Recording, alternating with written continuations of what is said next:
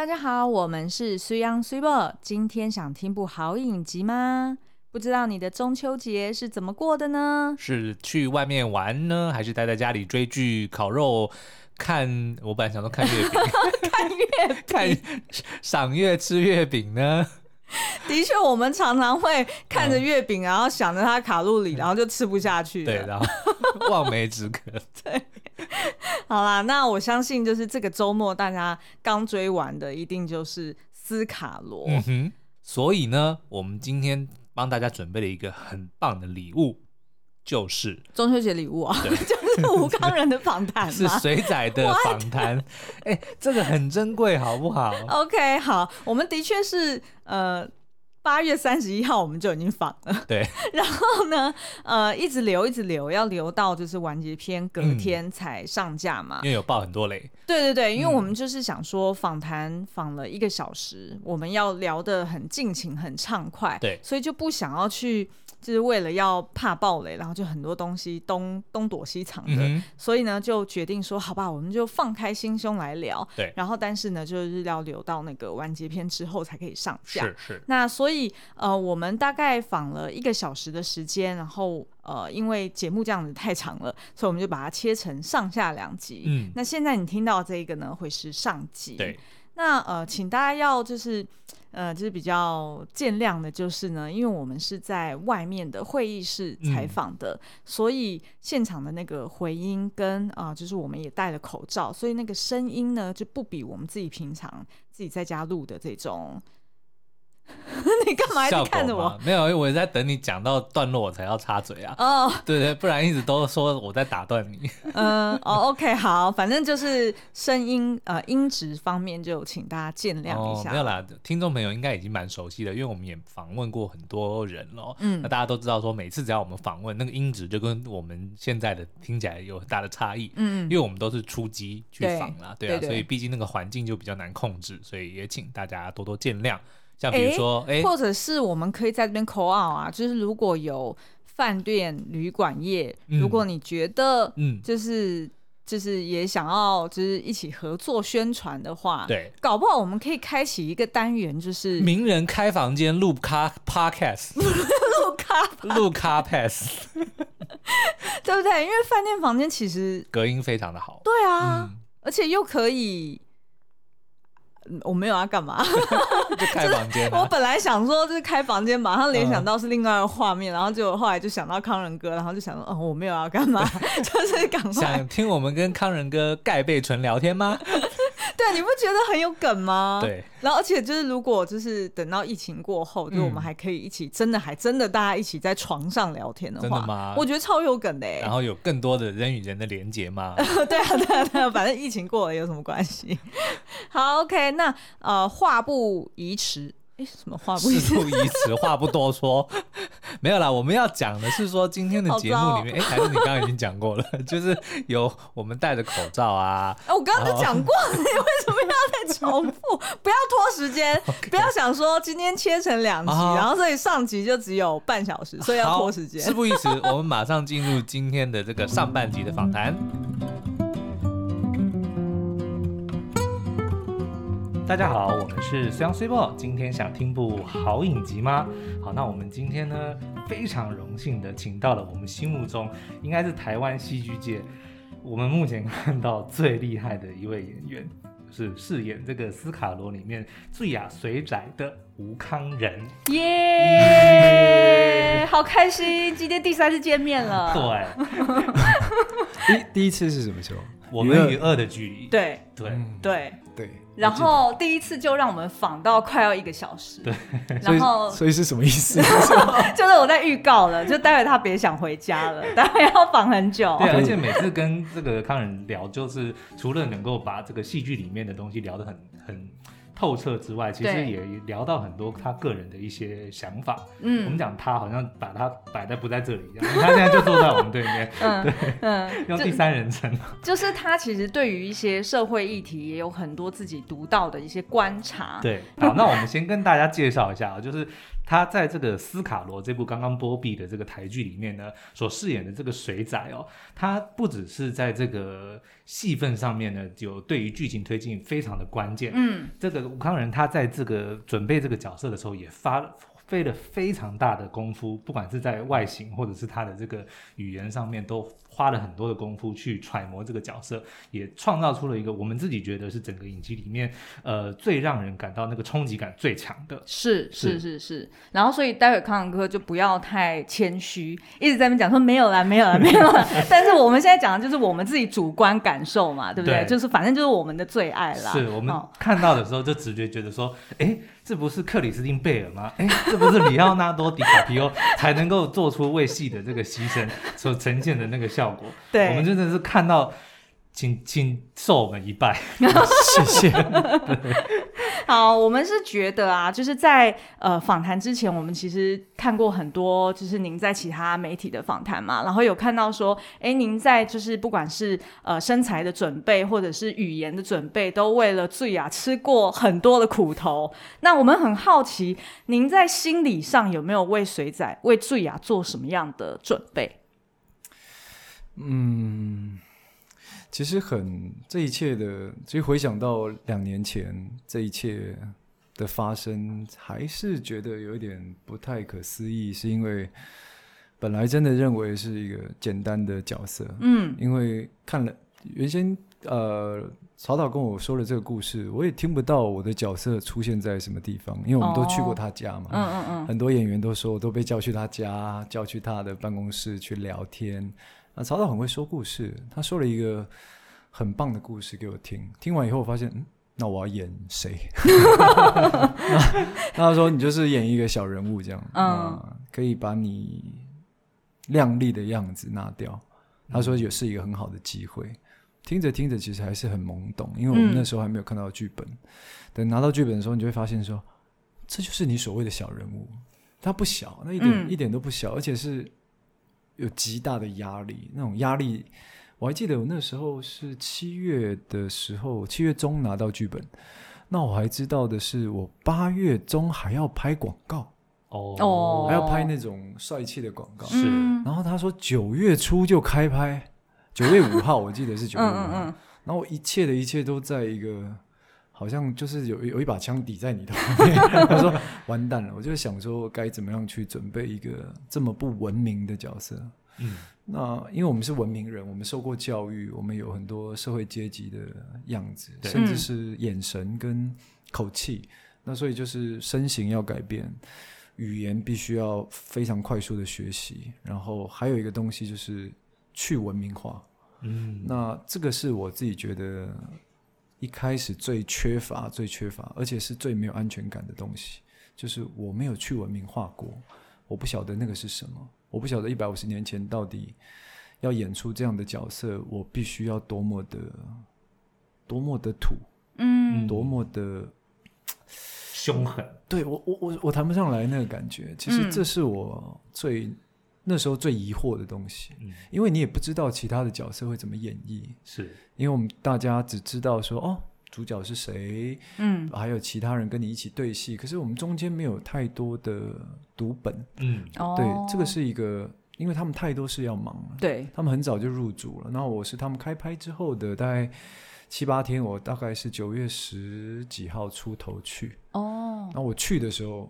才知道说哦，原来大家已经动起来了。嗯嗯，对，哦，的确这样子想想，水仔穗雅这个角色，你看，像比如说，如果是客家人，如果是闽南人，甚至是原住民们，他们其实都有一个既定的文化，或者是既定的一个嗯。一个形象在那边。嗯、可是像透行啊这样子的，嗯、可能都真的是比较难去理解说，那他们夹在这么多的族群之间，嗯、然后他们。没有被任何一个族群接受，但是又得要想办法在其中生存，就是这个东西其实，然后也比较没有一个案例可以去去参考，嗯，对，对不对？而且我是独一无二的存在，比如说，嗯、因为在社寮，那我们是闽南人跟呃排湾族的混血，也不一定是排湾族，可能有混到卑南，有混到哪里，嗯、那这样的一个血缘在那个时候。也不算强势，嗯、但如果是以真的历史上来讲，我们社寮人其实是很凶的。哦，社寮人很凶，因为他有海港，那他有很多资源，嗯、甚至有很多的枪。嗯、那其实他现实当中在，嗯、呃，在《傀儡花》小说里面，其实我是另外一个名名字。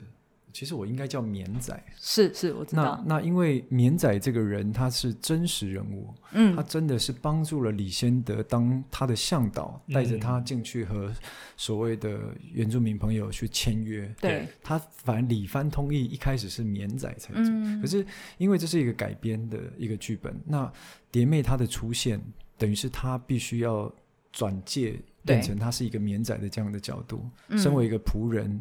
的一个过程，陪着李先德去经过这场冒险。那绵仔变成是编剧，他赋予了他一个新的新的样貌，嗯，就是我们现在演绎的样貌。嗯，那我看到剧本也是很惊讶，就是很难呢、啊。嗯，我自己觉得很难，就是反正这部片在地上爬都是我，吃米也是，但是爬出爬到出头天，爬出新风格，真的 吃米是后来加的，嗯，就是。那时候拍到后面，其实因为我躺在地上很久，对对，上面还在讲话，太无聊吗？对，然后情绪来了，我觉得那个在，因为我觉得大家看斯卡罗可能有点比较难去习惯的，可能是因为很多暗场交代，嗯，很多的东西是需要去靠整个整个氛围的延展。那水仔在那个阶段就是很饥饿，他就必须要吃到东西。那都已经快死了，但至少要当一个 吃饱的鬼。对，那我就想说，躺在地上就有那个草，是，然后就抓了就吃，不是，抓了就吃。对啊，而且最后就是又刚好搭到说那个头型啊，不不配吃白米这件事情。嗯、可是最后在他为了自己的生命搏到最后一刻的时候，那我拼死我也得要吃一口白米，我再死，对，来证明说我不是你们嘴中讲的那么的不值。哦，而且那一滴泪实在是恰到好处。对，我们刚刚车上才在聊，要痛哭流涕很简单，这个也不是说很简单啦，就是说痛，相对啦，就是比较释放能量比较容易，比较直接。如果就是要掌握说，对，你要拿捏住那一滴，对，哇，那个真的是那一滴赞啊！那一滴会成为我们做最雅的那个深度影评的片头，哎，就是要用那一滴。好哦。那那所以这样子，呃，就是康仁，你这边是不是就是譬如说读原著小说，然后可能也去参考一些史料，然后去理解一下，哎、嗯，大概通西亚可能会是什么的样貌？那你还有没有借鉴一些以前的先？就是以前其他前辈们的角色或者是作品有没有类似，还是说这完全就是你可能就得要自己去想象了？我那时候有有有类似去找，那我我看了里奥纳多的片，那 果真我有看，但里面里面你你可以看到他们来自于四面八方，所以他们的口音也不同。嗯，那对我来说，我要的是那一种，嗯。其实回归到一个，就是比如说你的服装以外，对他们的他们的美术道具把他们的样貌打扮的非常狰狞。嗯嗯，那对我来说，那个给我了一点点的启发。哦，对，那除了那部片以外，我就去找了金枝演色的二哥。其实我是我并不是只是单纯去跟他学台语，嗯，而我是看了他的访问。哦，有时候一些访问，对，那我知道他台语很厉害，可是。与其去跟他学台语，其实我是被他的一个那个魁吗？对他，我被他的样貌吸引了。嗯、这个我没有跟他讲，其实我、嗯、其实我去都在看着他。嗯嗯嗯。虽然他教我台语，帮我录下台语的发音，这是其次。我这个我知道，我可以回去去做功课。是。可是我要看到的是一个一个活生生的人，对，然后理个平头，我记得理个平头，然后然后他又。怎么讲？现在康仁在一边开手机，然后他就想要他他就活生生的坐在我面前，然后脚翘高高的，然后用一个很很很很有自信吗？口气，嗯，会靠啦，对，很很特别，很特别。他的整个人的插插掉的气息是非常吸引我。然后那时候我就有空就去找他。哦，他一开始还不认识我，而且我记得我第一次去找他的时候，他带我去拜了拜神，拜神。他们金枝演社有一个神，是一个螃蟹哦。对，他是他说那跟演戏有很大的 OK 很大的关系。你戏要演好，你就要拜拜一个神，他头上面有个螃蟹。我 我我已经忘了，我忘了。这好酷哦！这个这个你可以去查一查。然后，嗯嗯，他本身又很有戏感，那个戏感很独一无二，嗯。帮助了我很多。OK，他那一种很原始的东西，嗯，但他讲话其实很好听，嗯。很有他的台语很有韵律。很，有文化，嗯。他的台语非常美。嗯。可是我又不能这样子讲，所以必须还是要按照剧本。嗯，是，而且我真的是在看谁最雅的时候，我完全看不到吴康人，就是真的真的看不到吴康人。你不要说只有只有外表，嗯，他的就是刚刚讲的那个魁那个神情，他就已经变成了一个就是嘴啊，对，那个真的这我又要想要跪下来，真的，这饿肚子饿坏了就蛮，我觉得这对水仔的情绪是有帮助。嗯，就是诶这个算是什么？是一种 method 的演法吧？哦，对我有听过哦，你是说方法演技是啊，吗？就是刻意，比如说就是进入那个状态要，演自己饥饿，所以就要让自己饥饿，真正去去他，感受。哦，看，那就是二哥。哦。后来我剃了平头之后，嗯，神情有诶像欸，有欸神情有有欸像欸这就是二哥，是就是有就是二哥，其实对我帮助太大。是对了解。对那的确，我们也是看到说，就是在你的别的访谈有提到说，你为这个角色要应该是瘦十几公斤嘛，就是在一个嗯就是月内，哦，不到一个月，不到一个月，所以我说我拍到八月中嘛，对，那我九月初就要进组，嗯所以就是疯狂。等我就是跟那个，甚至中间还有去接了什么一些活动，对对必要的活动，我就跟他说，对不起，到时候我会变得很黑，对然后又胡子也不会刮，嗯嗯然后又瘦瘦的这样子。嗯，其实那呃某某友牌家具不是家电，其实是到现场他们是吓了一跳，你你怎么变这样？我说 我就说吧，我就说吧，我就说请你谅解我是演员的身份，对，嗯谢谢。嗯因为有看到你有提到说，就是你需要维持在很饥饿的状态，所以然后再加上就是你也很怕摆回来，所以你一直在找太阳晒。嗯那那时候你的心情是是有一点，焦虑。就是很怕会，不联系嘛？嗯，我曾因为我没有涂半点粉，是。这是我要求的，这是我自己要求，所以你会看到我其实比有时候有时候比原著买还黑。嗯，我的想法是我不想涂半点粉，嗯。在我的身上，我希望都是我自己就是很自然。皮肤。嗯，所以我的化妆超快，我都要贴那个头皮，是。然后弄弄脏，其实也不太需要他们花时间帮我弄，因为我我弄的脏比他们更脏，对 对，真的蛮脏的。真的很脏，因为我想要想要有一个样子出出来，这是一开始在全是全呃棉呃水仔的时候我就已经想好的事情，嗯，所以晒是一定要晒，所以那时候就会蛮蛮孤单的，是因为我也没有办法跟建伟啊、跟嗯。法比欧他们去吃饭，或是他们在吃饭，在在他们在我家吃饭的时候，因为我家、他们都是在我家吃饭，水仔的房间这啊、太阳很大，是。我只要吃两口吃饱了就会走，因为他们还在里面闲聊。对，嗯。然后他们会自己带便当，对法比欧跟那个 冰淇淋，嗯。都会自己带便当，而且他们、嗯。他们的便当看起来很好吃。法比欧会自己在房间里面烹调，然后他嗯你就会听到花东子说：“诶昨天他又煮了一锅什么？”我听到就是，而且该不会是法式料理吧？对啊，这这些洋大人真是对，好过分哦。就蛮孤孤单的啦。那你这样子可能可以，就是唯一跟你一样凄惨的，可能就是阿 Q 狗，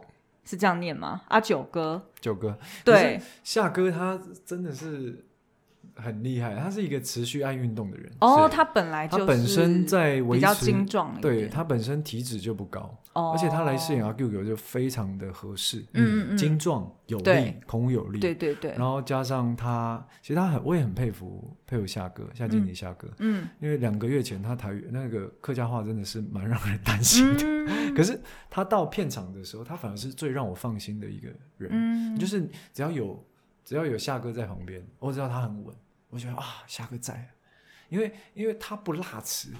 嗯嗯嗯，你会知道，原来其他演员已经准备好，这整部戏的演员都准备好了。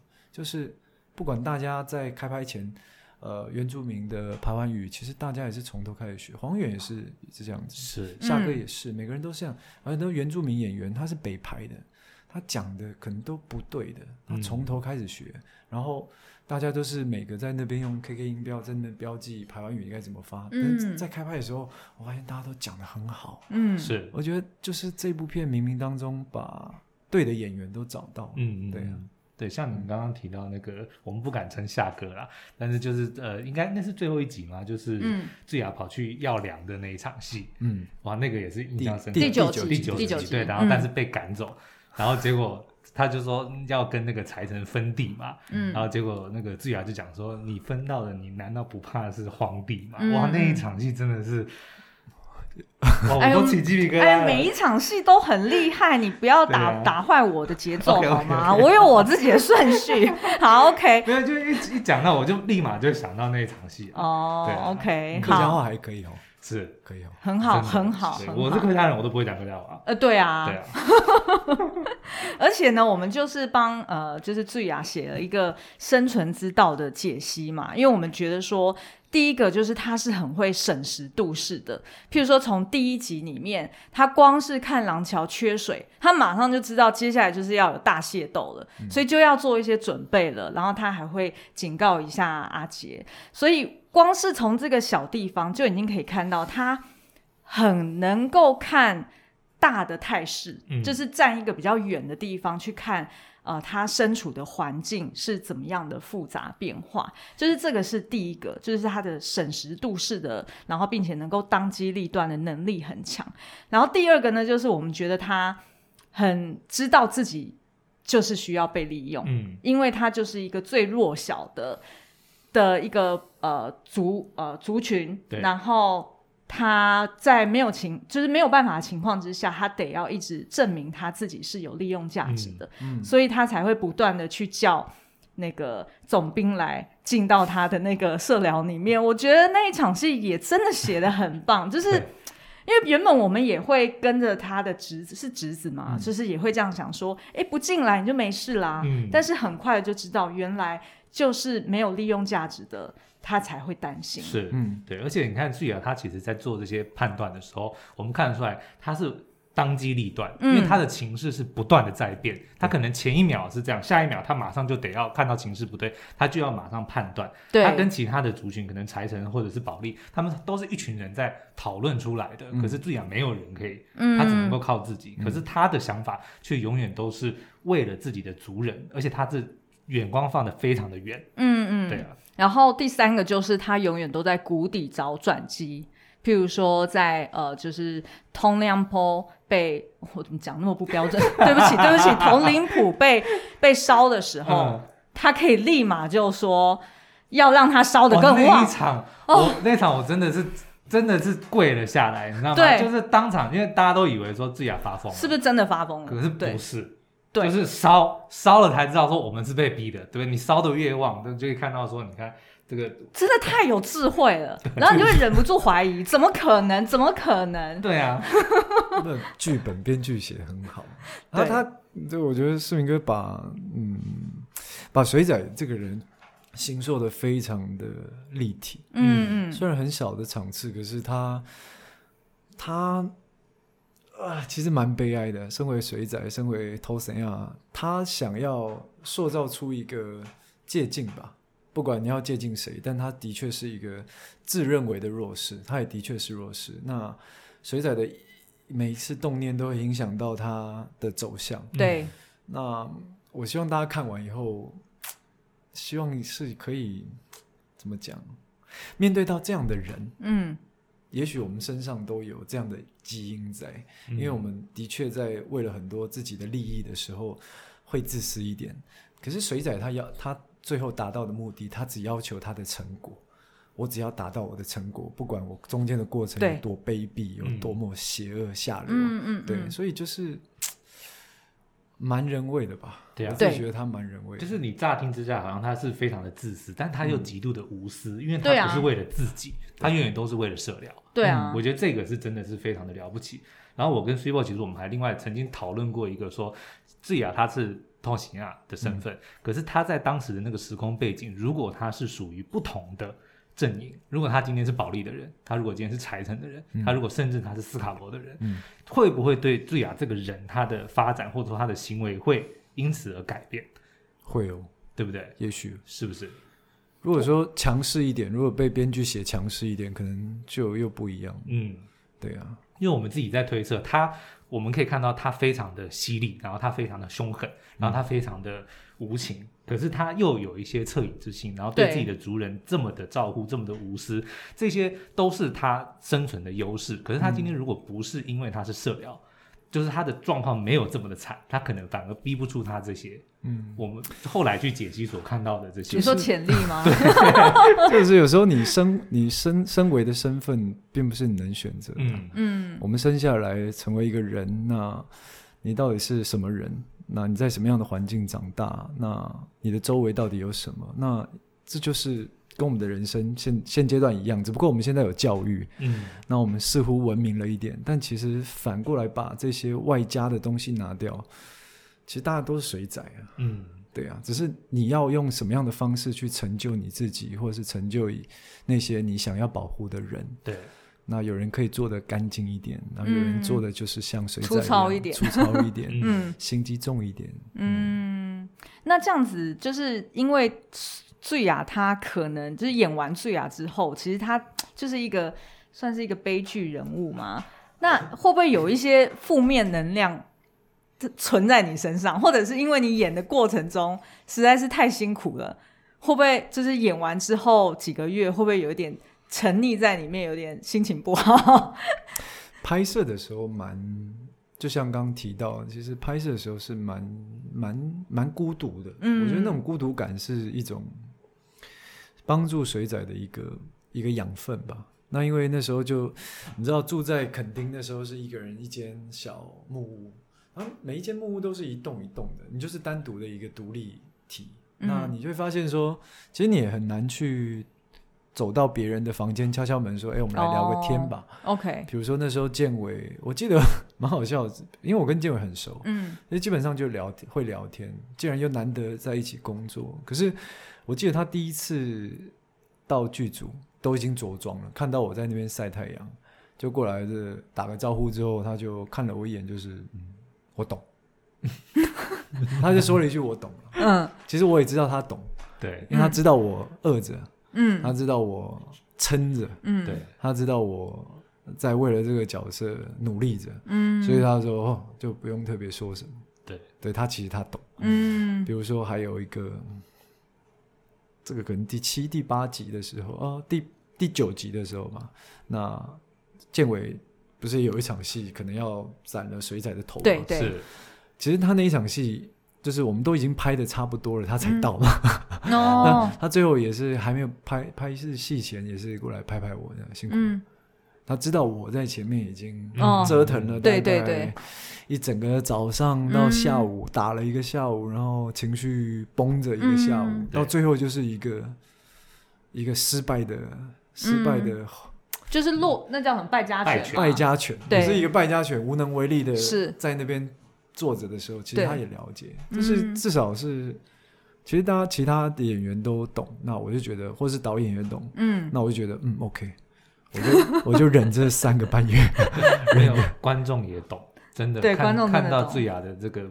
表现我觉得真的，因为我们就值回票价。我们写了两，到目前为止写了两支影评，一支是那个就是斯卡罗的八大问题嘛，就是帮助大家入门，嗯、对懒人包，然后再加上另外一个是呃杨大人，就是这三个杨大人他们背后真实的历史原型跟故事。嗯、然后我们就想说，哎，底下不是应该会留一些，譬如说杨大人怎么样怎么样的事情，结果全部一面倒都在讲醉雅，对好可怜，然后在底下。哭这样子，这边会有更可怜的事情。对，对，还不够，你们到现在还没有看。哎、嗯，不对，我们播出的时候已经完结篇了。对，嗯嗯，那这样子，呃，听起来就是在呃拍摄的过程中，哎，真的是特别的辛苦，但是还好有就是伙伴们都知道你自己的苦。嗯、那我们其实也在想说，就是呃，你演的这些。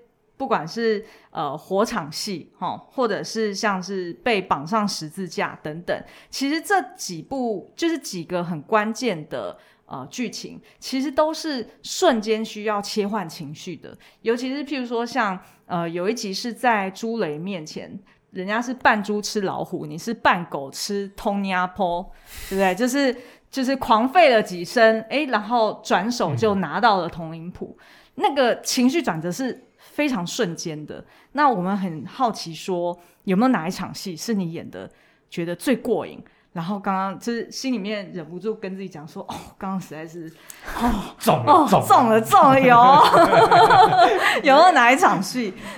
没有，每一场都中。哦，每一场都中，每一场都蛮辛苦的，嗯。嗯，每一场都蛮辛苦的，就是其实编剧台词写的很好，我一直觉得很好的是说。”其实大家都会讨论说所谓的流畅性跟逻辑性。是。那可站在演员的立场，其实我们在剧本跟整部戏，我有看到它的流畅性，也看到了导演他为什么很多特写他反而都没有剪。嗯。其实我们看到成品，我们蛮惊讶，就是啊、其实基本上都把这个空间感跟说故事的氛围，嗯，用一些比较鯭中的镜头去带过。那我觉得导演是刻意这么做的，因为在那个氛围里，他希望让大家旁观的去看待这一切的方式，哦，不要太搅入对吗？那而且你会发现，其实有时候你看一次，你会专注在一个说台词的那个人，嗯。但其实我自己，我有每次一集都看个三到四次。当当我已经知道你要说什么的时候，嗯、其实我会把眼光看到同一个框框里面的另外一个演员，在没有说台词的那一位，哦、其实对我来说很过瘾的。因为你有时候你看着一个说话的人，你已经知道事情怎么发生，你会发现发现导演留了很大的空间去让大家选择你想要看的东西。哦、那我就觉得这个是一个很。很有挑战性的。Oh. 那演员的台词也是一样，就是很多背后的潜台词。嗯嗯嗯。那要让我们不断的去去追着表演跑。嗯嗯。所谓的表演，就不是说多演一点，而是你到底要用什么态度去表现？谁在那个时候，那个狗，其实从一开始的地瓜就已经，一开始第一集的地瓜，对，就是一个很空白的三角形。嗯嗯。嗯就是哦，那我们演的时候到底应该要，所以我们要拿地瓜摆出那个样子喽。Oh. 所以我们演的时候就想，哦，那导演我这样演好不好？反正我们地图知道长什么样，OK OK，就大概摆个三角形，对对对对对，然后通塞在中间，对对对对对。我那时候还有一只小猪，为什么有什么小猪？小猪是因为我们养的，我们才那个社疗养的小猪。我记得那个小猪在第几个 take 的时候，还过来一直顶那个地瓜，然后我想说，哎，我的地图啊。他饿了，他饿了，他想要吃东西。的，那就很多东西都是演员跟演员之间在排练的时候排出来。哦，演狗也是啊，那那被抓走也是啊，要把通猕波烧掉。对对对，被抓走的时候，嗯，导演不喊康，你就要继续吼下去。哦，真的，我以为被抓走我出镜就好，结果导那结果摄影机跟过来了，你就你就吓到，我原本以为。我出去之后，以后他镜头要跟着，比如说蝶妹，蝶妹是女主角啊，嗯嗯，谁知道摄影机是是手持啊？那摄影机韩摄影师韩哥就撇过蝶妹，至少我看到，然后就把镜头对着我，然后想到完了，没人修啦！我就哦，但是那一幕真的是我我我印象最深刻的就是哦，你印象最深刻是那一幕吗？对，就是火烧的那一幕，嗯，就是喊着嘛，喊着是，对，就是。嗯，后面的台词都是都是空白的，那都是因为导演没有喊卡。OK OK，明白。跟着蝶妹喊，嗯嗯，不能烧，不能烧，不能烧。嗯嗯，我觉得那是那有很多情绪来自于可能只能靠表演去弥补编剧他在一些所谓的留白的部分。对对。哦，那这样子，呃，吃米的那场戏就是第九集。对。应该吃呃吃米的这样听起来也是现场假的，OK 也是假的，神来一笔哇，这真的是好几笔，这真的是神来好几笔。对，所以你每一场你都爱，就是如果你现在要回头去选一个，你觉得哦，就是这个，就是如果哪天里奥纳多来台湾，然后我要秀给他看，我是台我是台湾里奥纳多，我为什么要拿自己拍过的戏给里奥纳多看？你没有特别想要选哪一场戏吗？好，大家听到 Super 问这个白痴问题呢，说实在，我再听一次我都觉得尴尬哦。所以呢，如果你想要知道我们康仁哥要如何化解这个尴尬的问题的话，就请赶快明天要记得回来听我们的第二集哦。对，没错，而且我们每次访谈啊，嗯、就是也蛮也蛮大胆的，就是我们都不太剪。就是我们，哦、我们就是原因重现，对，然后所以事后自己听的时候也会觉得很好笑，很尴尬，对。好，那就大家明天呃要回来听我们的下半集哦。好哦，拜拜，拜拜。